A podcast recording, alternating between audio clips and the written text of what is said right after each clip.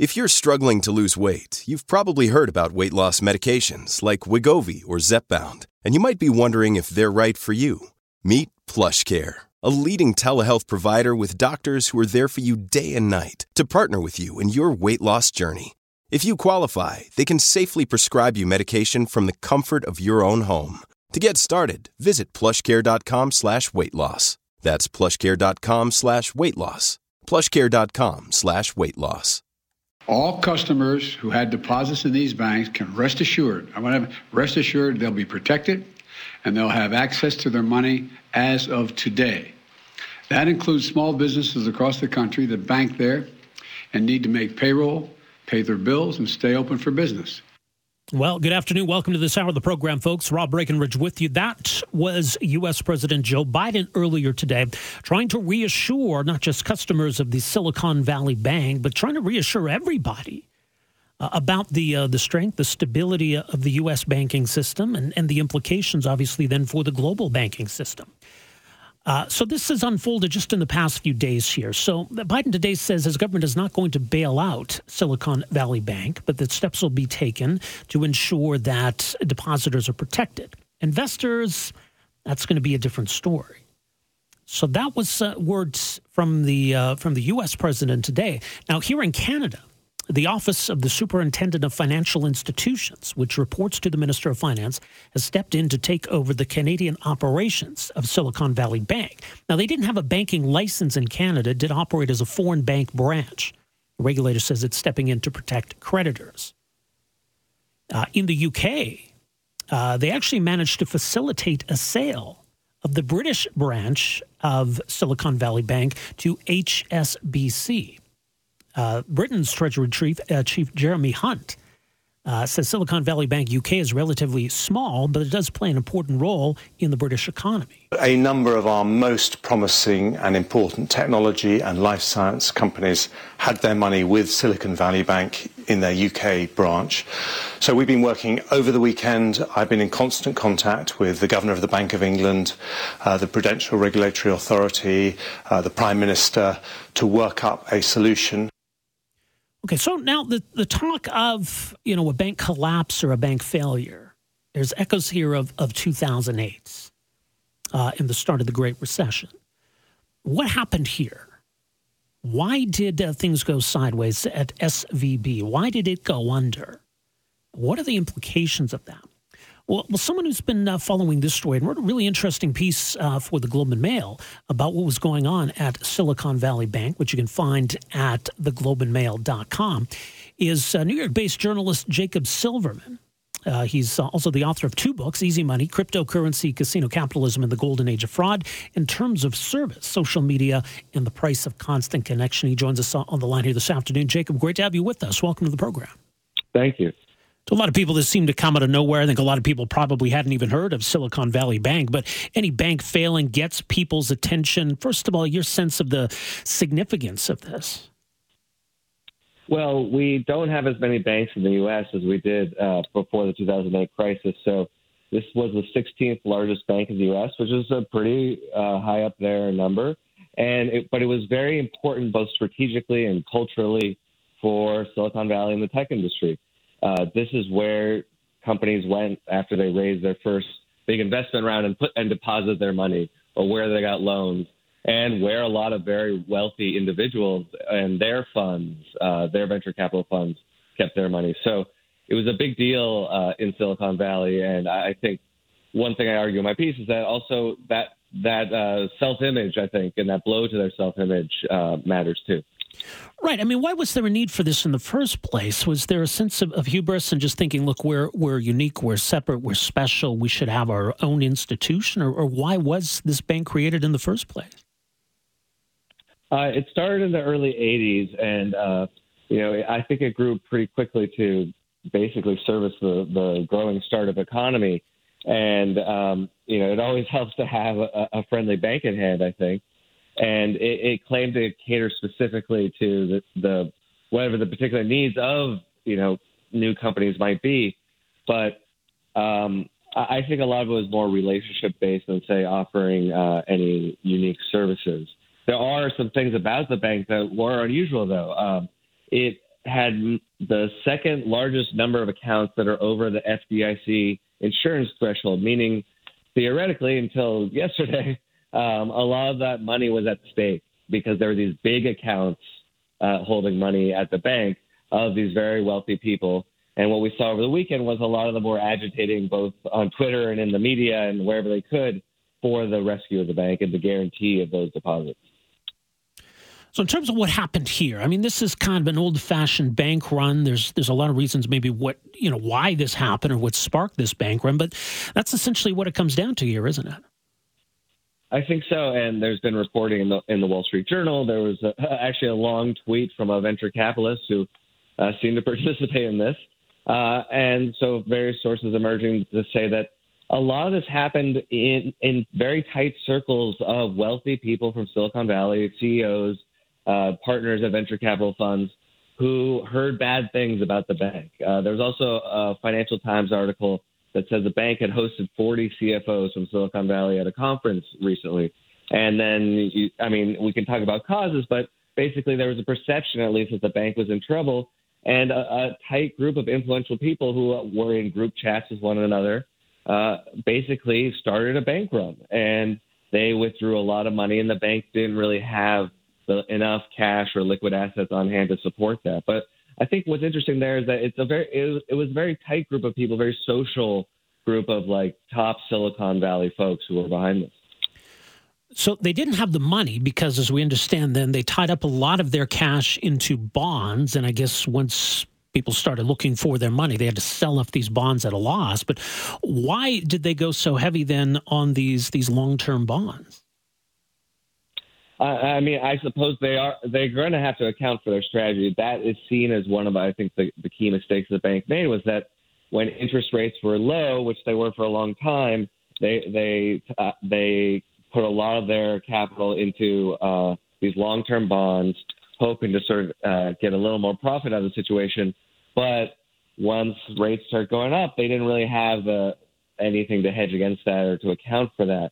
So um, you have this run on the bank where people are withdrawing all their money. Well, we don't have enough cash on hand. We have these bonds. We're going to sell these things uh, that we mistakenly bought uh, with a long-term maturity period, uh, and we're going to sell them now at a loss. And, and that's basically what happened there. But it was part of a, a seemingly uh, reckless strategy, or at least one that didn't account for any change in interest rates. Um, and there are other features of the bank, I think, that that may contribute to why it failed, and we're definitely going to learn more in the coming weeks. Right, and this is also, I guess, a byproduct of you know what's been happening in the tech sector. You know, the slump in tech stops, stocks, the the big you know collapse almost in, in cryptocurrency. All, all of that seems to have factored in here too.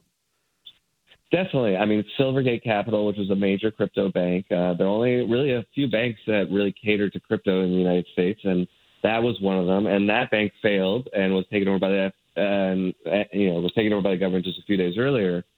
So there are ways that in which some of these companies had exposure to both either Silvergate directly or to crypto companies that have their money there.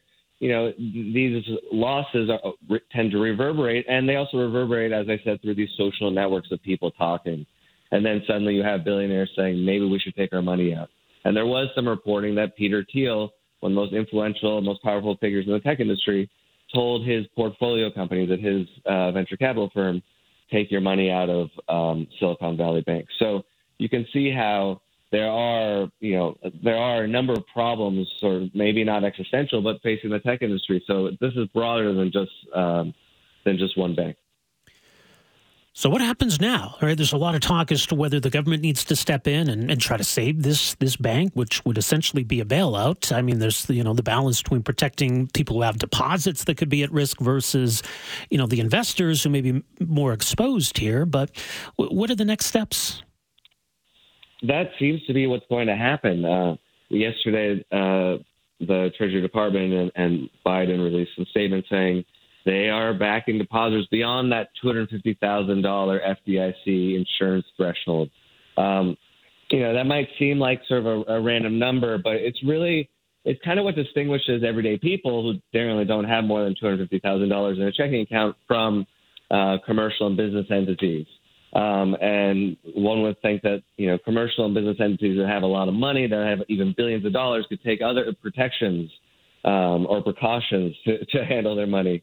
Um, but it was really a group of people, I would say, that often have a skeptical view of government intervention or lean libertarian saying yeah. we need a bailout or else the rest of the economy is going to crash or these other banks are going to get involved and it's going to be a problem. And in some ways that may have been true, but I think what the problem that, that a lot of people saw was it felt a bit like a hostage situation. Like you need to bail us out, influential, um, you know, influential uh, technologists and venture capitalists and private equity people, or else this is going to spread. And I think the government uh, ultimately decided that, I mean, at least they bought that argument, and they're guaranteeing depositors. I mean, shareholders are in some of these banks are not going to be um, compensated. Executives are going to move on. There won't be golden parachutes probably, but it, it still feels like the tech industry perhaps made some reckless choices uh, along with their favorite bank, and and they kind of got what they wanted, which was a bailout. It's interesting. It's something you touch on in the piece too, and just you know the reputation of the tech sector, or you know maybe how it's fallen out of favor, perhaps with the public, not quite as uh, prestigious as it once was. How does that factor into all of this? I think. I mean, I don't want to speak just from my own bubble, but mm-hmm. certainly, if you look at somewhere on Twitter where uh, tech people are very active, especially venture capitalists and people heavily involved in this and who are agitating for bailout um, one of the most prominent figures is a guy named David Sacks, who is an associate of Elon Musk. He has his own long resume, but uh, he is very vocal and very politically influential, big donor to DeSantis in Florida. He, um, these people are calling uh, very loudly for certain policies and kind of expressing themselves in their political views uh, in a way that might be useful to know, but I think that some people find alienating. Um, you know, to see uh, millionaires and billionaires um, who are often disdainful of the government or even the city they're based in, San Francisco, um, now saying that you need to bail us out now or else this is going to turn bad. I think that rubs some people the wrong way. And, you know, a lot of people have gotten very wealthy on uh, what Silicon Valley has produced. It has produced a lot of useful things, but I think arguably in recent in, in recent years that that stagnated, and the gulf between kind of the venture capital class and the rest of us seems to have widened. I think both in terms of money, of course, but also like self-image and how they see the world and and and what we might want out of it. And so we don't always share their concerns, and people are, I think are tired of banks being bailed out in the U.S. So I think that's kind of the the political and cultural angle here. Really interesting. We'll see where it all goes from here. As mentioned, uh, you got your piece today. It's up at uh, theglobeandmail.com. Uh, folks can follow you on Twitter as well. It's at Silverman Jacob. Jacob, thanks so much for your insight on all of this. Appreciate making some time for us here. Uh, glad to do it. Thank you. Very good. That's uh, journalist and author Jacob Silverman, kind of an overview of uh, Silicon Valley Bank and how we got to this point. You can read his piece at theglobeandmail.com.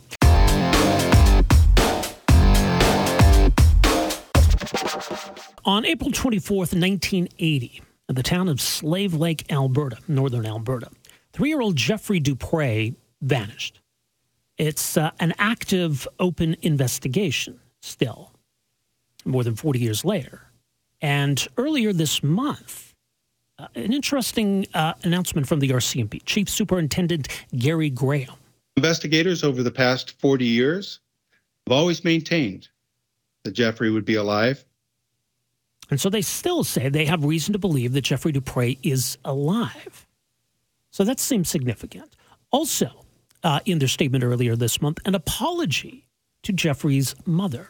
The RCMP have not done as good a job as would be expected in communicating um, key components of the investigation to the family. But of course, we would apologize that she's had to deal with that for the last 40 years. That would be Denise McKee the mother of Jeffrey Dupre, was a young woman herself when this happened and has had to live with all of this the guilt and the uncertainty and the grief for all of these years. Now, the apology stems in part from the way in which she was treated as a potential suspect.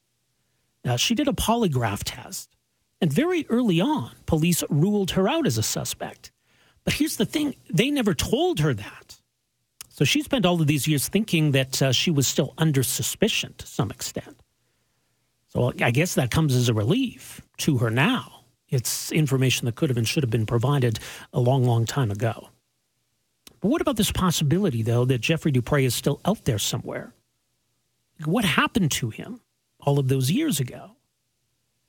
And if he's out there today, presumably he doesn't know anything about this, doesn't know who he actually is. That maybe he was taken by somebody just looking to raise a, a young boy themselves. So, joining us to talk a bit more about this case, the possibility that Jeffrey's alive, where this goes from here, the, the apology to the mother. Uh, very pleased to welcome to the program here this afternoon someone who's been working on this case herself for many years, first as a journalist and later as an invest, a private investigator. Anna J. James is her name and joins us on the line here this afternoon. Anna, good to have you with us. Welcome to the program. Thank you, Rob. Thank you. Let's start with the the comments uh, from the RCMP this uh, earlier this month. Here, you know the the comments about what they believe uh, Jeffrey's fate is, and you know what they said about his mother, how they've handled this investigation, how she was treated. How significant was all of that in your view? Uh, that was a huge watermark moment in the case. Uh, not only for to renew public interest in the case, but also personally for the family, especially Jeffrey's mother, Denise. So the uh, so Chief Superintendent uh, Gary Graham, the officer in charge of Eastern Alberta District, has now assigned a senior investigator to follow up and review any outstanding information or process new information. Uh, Denise and I are cautiously optimistic about this development. Um, I'm in uh, close contact with that investigator. Um, and, and every every couple of days, uh, I'm checking in with him to ensure that the information that's provided to me is forward and handed onto him and handed appropriately, um, and also he's keeping on that file. Yeah, you know the the the. The, the apology uh, to to Jeffrey's mother, uh, to Denise, has mentioned. I mean, you know, she felt for all of these years that, that she was still considered a suspect. And, and very early on, uh, police had basically cleared her, ruled her out as a suspect. And, and but yet they never told her that, which is, is really strange. What, what was her reaction, you know, to, to hearing that just recently here? I think there, there's, you know, just before this happened, uh, you know, Denise, Denise before in during Christmas, you know, around that period when we started all of this, um, started the media push and, and released the age progression uh, sketch, she was very hopeful. Uh, but in the last month or two, she's she's all that anger is kind of coming up. She's, yeah. she, she was quite angry at the RCMP and how everything was handled. Now, ever since uh, the apology um, and and the contact that we've had with the investigator and the RCMP in general, uh, I feel like I feel like she, she's experiencing some relief, um, and, I feel like she feels we both feel like something's going to be done. Um, I've been in close contact. Uh, I was been chatting with the uh, the investigator on this, uh, and, and I asked him point blank. I said, you know, is this is this just a PR exercise? Is this just kind of a save face thing, or, or does this actually mean that you're going to do something? Uh, and he's assured me that, that, that they're actually going to look at the file, and and this isn't just a public kind of saving face thing. It, it's actually something that they're they're really kind of scrambling. I don't know if that's the right word, but, but they're working behind the scenes and then quickly to, to put together a plan and enact that plan and actually follow through on what they what they told the public. Right, and they believe that there's there's at least reason to believe that, that Jeffrey is still alive, which is is hugely significant. What's your sense of why they believe that? Does that does that line up with your own assessment of this case? Yes, um, it does. But also, you have to work to, to the evidence that you presented and not to theories. Uh, however, the resounding tip in this case is the sighting of the couple and the blue truck. So, you know, and I think the presence, so the couple was a, was a man and a woman, youngish in their 30s. Uh, and and the presence of the woman's interesting to me because I'm thinking if a woman was present, you know, that might have that might drastically reduce the, the option. If it was just a man, uh, you know, statistics show that he would have likely been killed. But if there was a couple, there may have been a reason why they picked him up. Perhaps they lost a child. Um, perhaps he was raised, they picked him up, took him away, and he was raised as someone else.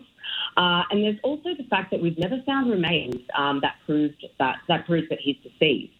Uh, there's also another theory that he was raised as someone else. He doesn't know who he is, and he could have died prematurely. I mean, right. he's, he's 46 this year, So he could have died, you know, from an overdose or an accident or something like that, which is, you know, the leading cause of death of the young men.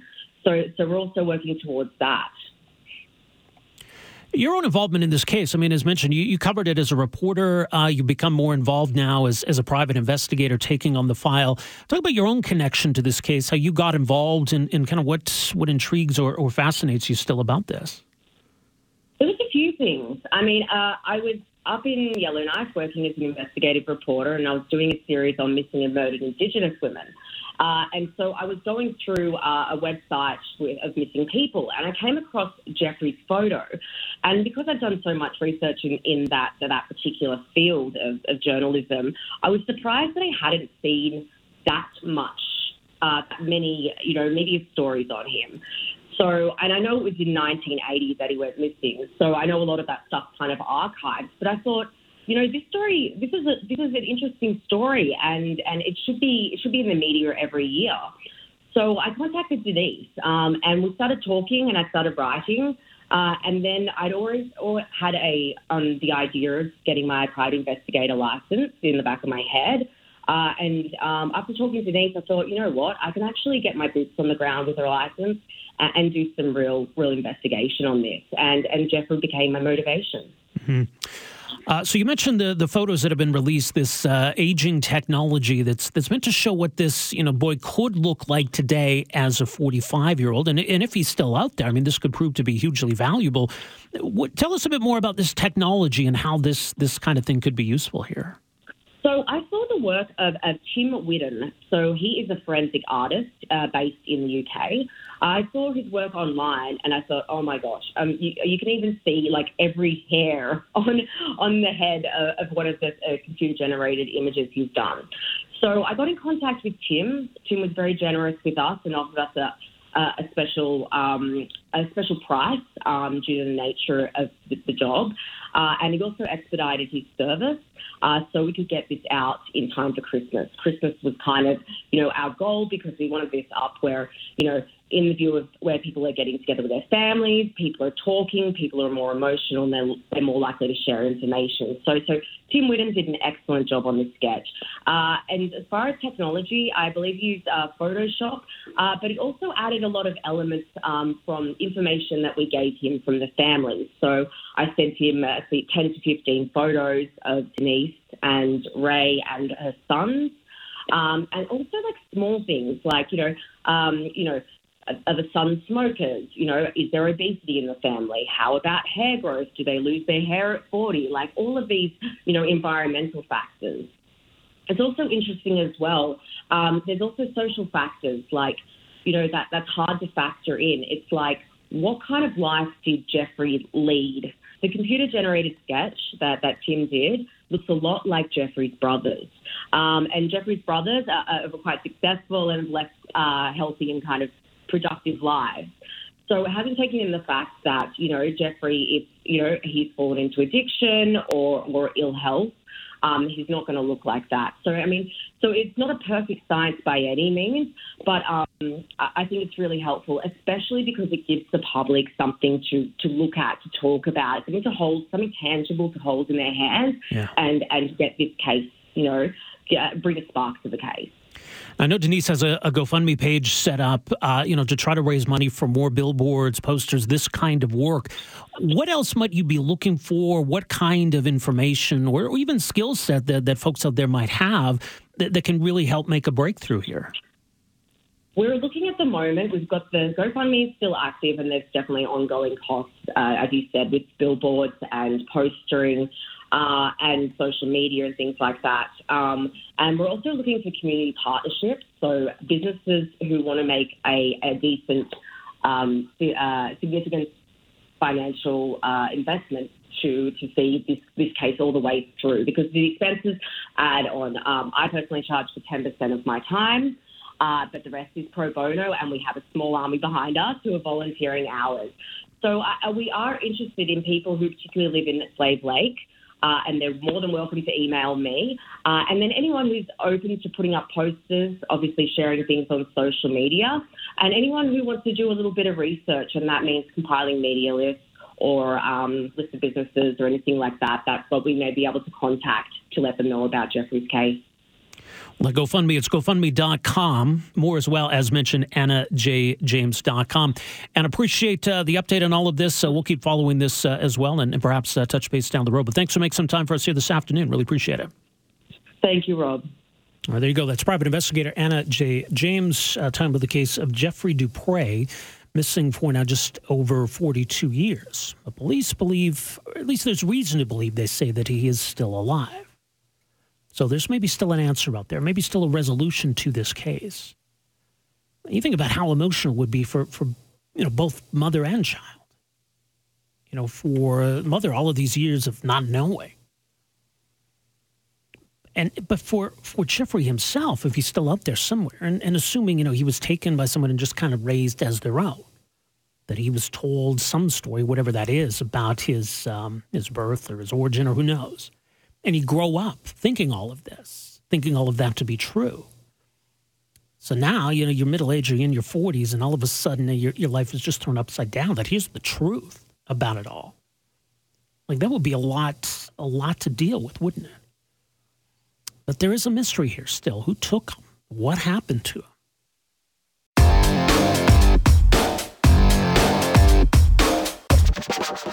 Well, late last week, the federal government announced that uh, they were launching a, a, study, a consultation on the possible creation of a foreign influence registry.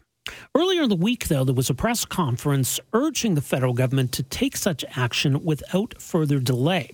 The Canadian Coalition for a Foreign Influence Registry consists of 33 multicultural civil society organizations. They say Canadians are increasingly concerned about malign foreign influence in our society, institutions, and democracy. Well documented interference includes misinformation and disinformation, bullying and intimidation of diaspora communities by agents of foreign governments, and the untracked, unaccountable lobbying of Canadian officials and decision makers.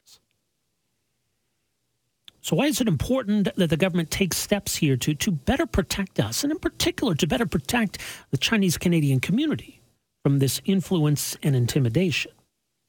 Well, joining us to talk more about it is Gloria Fung, who is president of the Canada Hong Kong Link, one of the organizations involved in the Canadian Coalition for a Foreign Influence Registry. Gloria, thank you for joining us here. Welcome to the program. Thanks, Rob, for having me today in your program.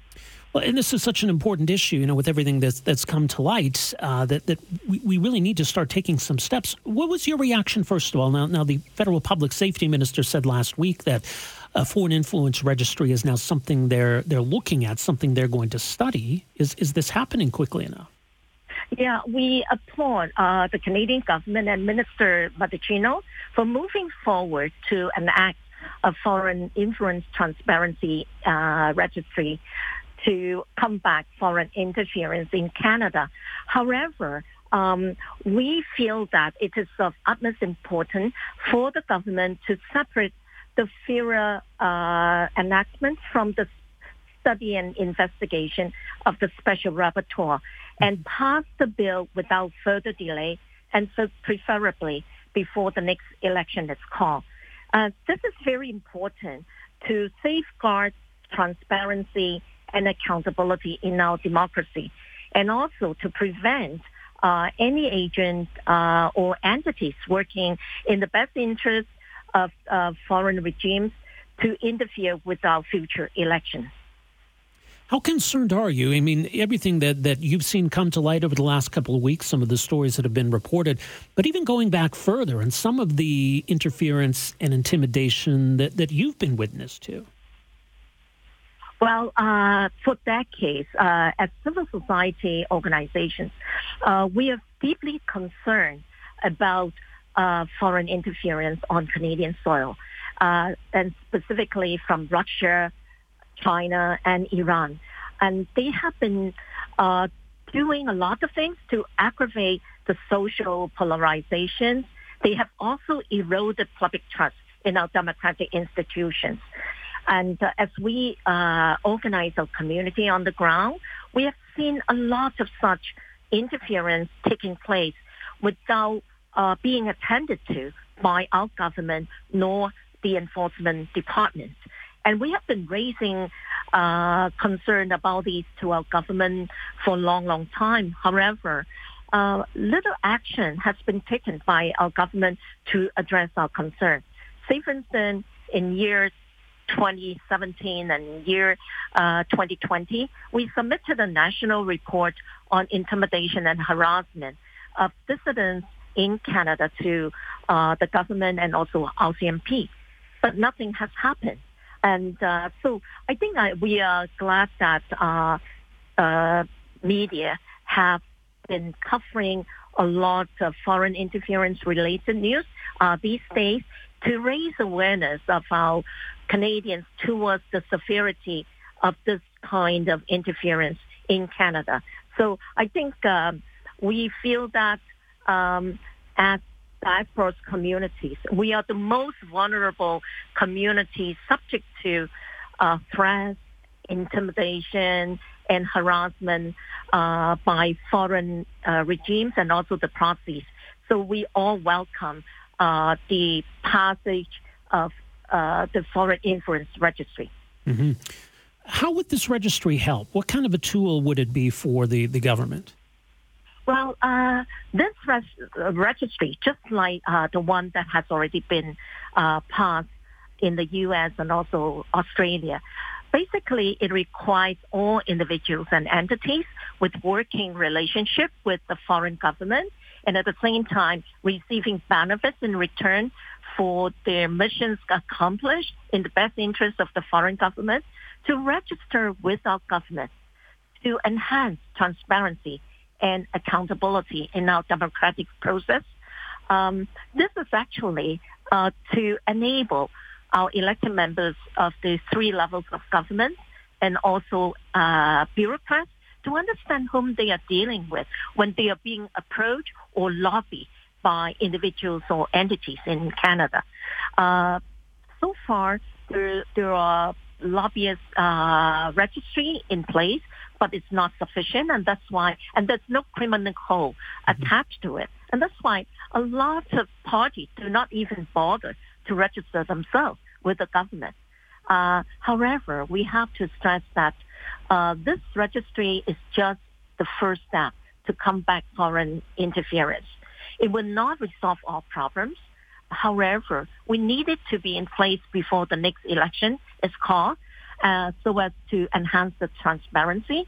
But our government still need to, uh, you know, pass other, to, to formulate other measures to tackle foreign interference in all aspects of our society. Yeah.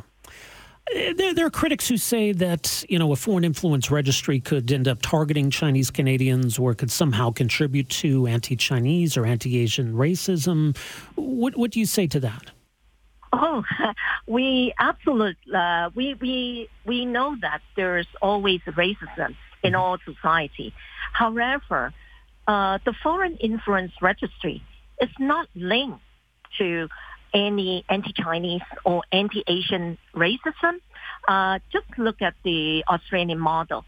Ever since its enactment, uh, I think in 2019, um, there hasn't been any anti-Chinese or anti-Asian racism being fanned up as a result of the legislation. And we believe this legislation is one that is to protect our diaspora community for foreign threats intimidation and infiltration because by exposing the true agents and entities that works in the best interest of a foreign government will help to differentiate them from all the rest of us who are you know, who are truly allegiant to our country and who truly work in the best interest of our our, our, our country's uh, sovereignty, national security, and democracy. So if ever there's a cloud of suspicion uh, being created surrounding Chinese Canadians, it is actually created by the actions of the proxies, yeah. not by the FIRA. Absolutely, an important point. We'll see where it all goes from here. Gloria, thank you so much for joining us this afternoon. I really appreciate this. Thank you very much. All the best. Take care.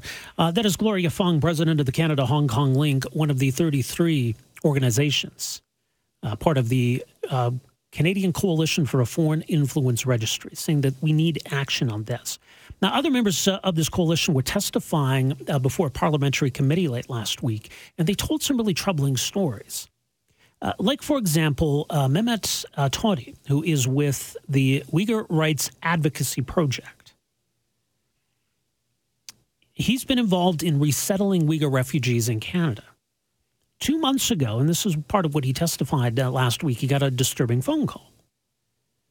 The person on the other end said, quote, that his two sisters were dead, and so was his mother. And the whereabouts of his three brothers and their spouses and children are unknown. Right? What a troubling phone call to get. And given the work he's doing, where, where do you think it's coming from? He said Beijing is watching every day with the threat of intimidation and harassment. Now, someone else who testified, uh, Cheuk Kwan, who's co chair of the Toronto Association for Democracy in China. He says sometimes the threats are subtle, but they're always very clear. As you get a phone call in the middle of the day asking, How are your parents doing back in Sichuan, China? And you get the message that it means that if you don't behave, your parents that their well being is under threat.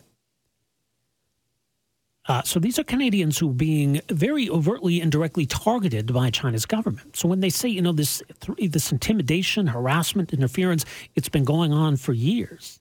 That's what they're talking about, right? That's what they've been living with. That's what they're seeing firsthand. And unfortunately, all of these warnings have fallen on deaf ears. There's been little response from government.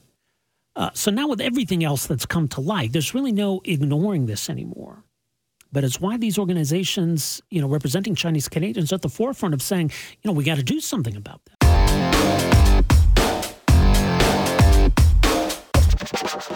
There's been a lot. Uh, there's been a lot said and a lot written about the mental health impact of the pandemic that we're trying to get a better understanding of. Now, interestingly, there was a paper published last week in the British Medical Journal by a team of researchers at McGill University that suggested that the relative limited toll, that there was a relatively limited toll on the mental health of people around the world, uh, that it was not as severe as we thought, that it was a limited impact underlying, they say, the strength of human resilience.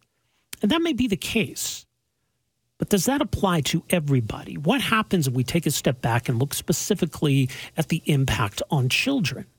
And there we see some concerning findings. There's some newly published research in Lancet Psychiatry that finds even though pediatric emergency department visits decreased during the pandemic, there was also a sharp increase in ER visits for attempted suicide and suicide ideation among children and adolescents uh, in that same period.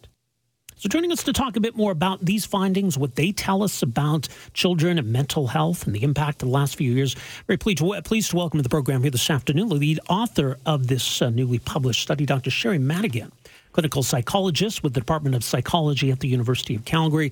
Dr. Madigan, good to have you with us here. Welcome to the program. Yeah, thanks for having me.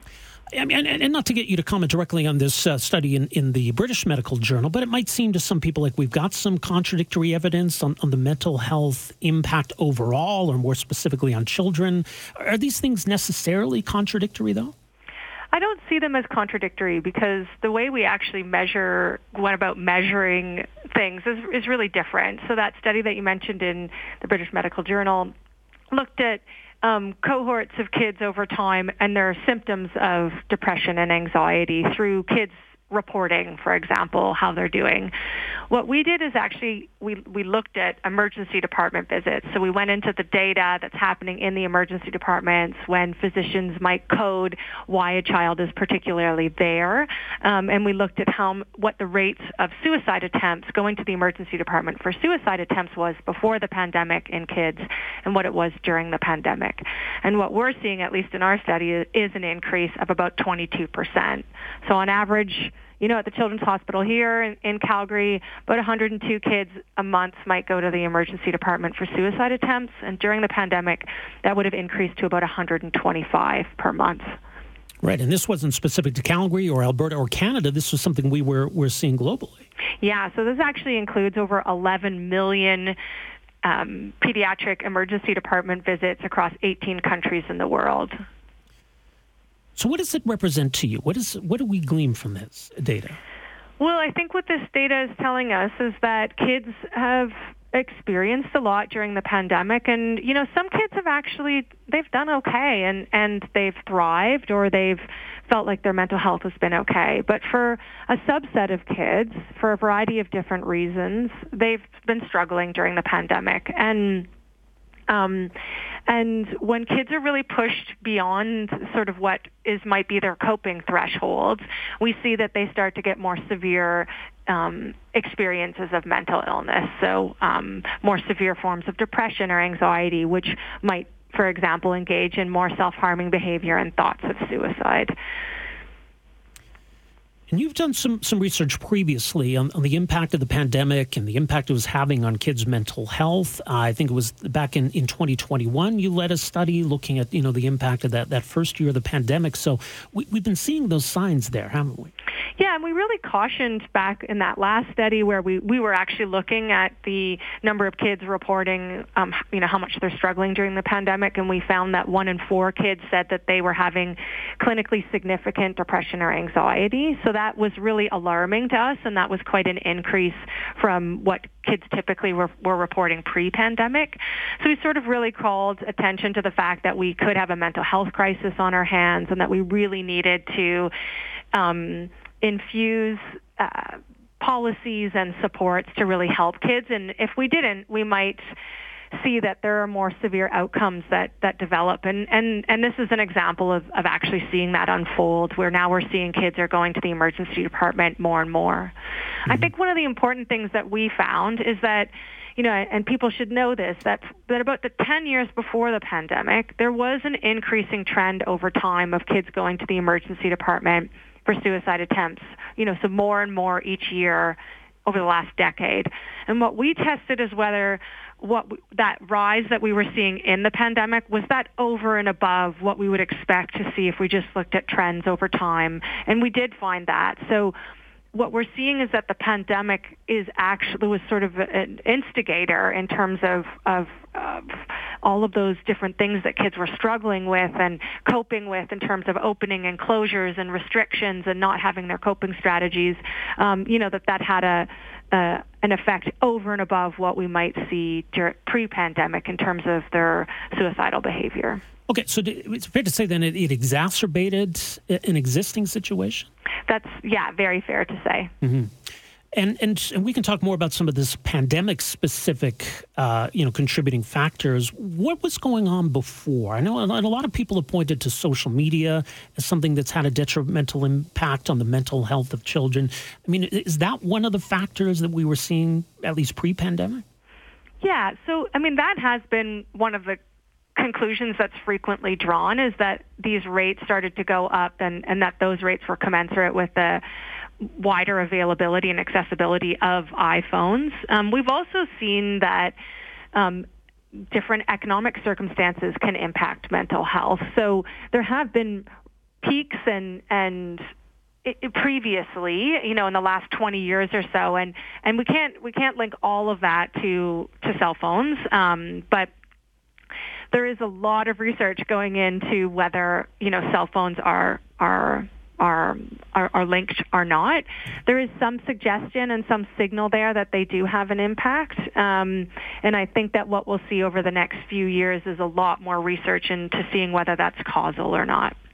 So we look at the, the pandemic years. You alluded to it, you know, the school closures in particular, or you know, the disruption in, in social circles, all of these kinds of things that you know kids were dealing with. What what stands out to you as as maybe being most impactful, and what does it tell us about the resiliency of kids or their their kind of limits, I guess, in terms of what they're able to cope with?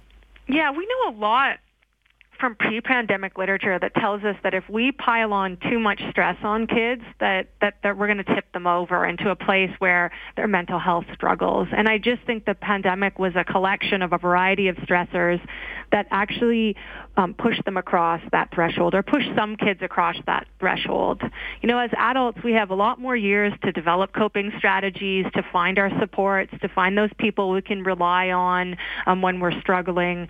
But kids just haven't had a lot of time to develop those coping strategies and to have really mature emotion regulation skills. So um, we we've asked we asked a lot of them during the pandemic, um, especially adolescents. They're at they were at a time when they, they're supposed to start to prioritize their peers. They're supposed to start exploring and and you know learning how to sort of be out in the world and mm-hmm. make uh, you know make decisions on their own and and a lot of the decisions had to be made for them so we um you know schools were closed things became really uncontrollable and unpredictable for them at a time where they wanted more more control and predictability in their lives and so i think what we're seeing is as a bit of that aftermath unfortunately where um you know many kids just that that accumulation of impact um, and there's some of their limited coping strategies just collided and uh, have sadly resulted in kids having some more suicidal behavior than than we would have expected previously. So how do we need to respond going forward? Yeah, well, I think we need to respond in a way in, in two ways. We need to be preventative, so that means that we need to actually start to implement services like earlier and earlier in development. So kids are tend to be much more open and receptive to talking about mental health if we start talking about it early. So this is especially important for boys because there's been a tendency for um, you know, girls are more likely to attempt suicide, and, and sadly, boys are more likely to die by suicide. And um, some of that some of the conclusions around that has been around stigma. So maybe there's too much stigma in seeking out mental health support or talking about our feelings. Um, and so if we can start doing that earlier on in development so that there becomes more of a comfort in talking about how we're doing and reaching out for supports um, when we are struggling, then when kids emerge into adolescence, they'll, they'll have some familiarity with that. Mm-hmm. And then it's really important to obviously um, have more services. So kids are in distress. They're going to the emergency department. About one third of the kids who leave the emergency department are actually going to get subsequent mental health supports. So even though they're going to the emerge, they're, they're oftentimes not um, they're being discharged and they're not getting follow-up the follow-up supports that they need.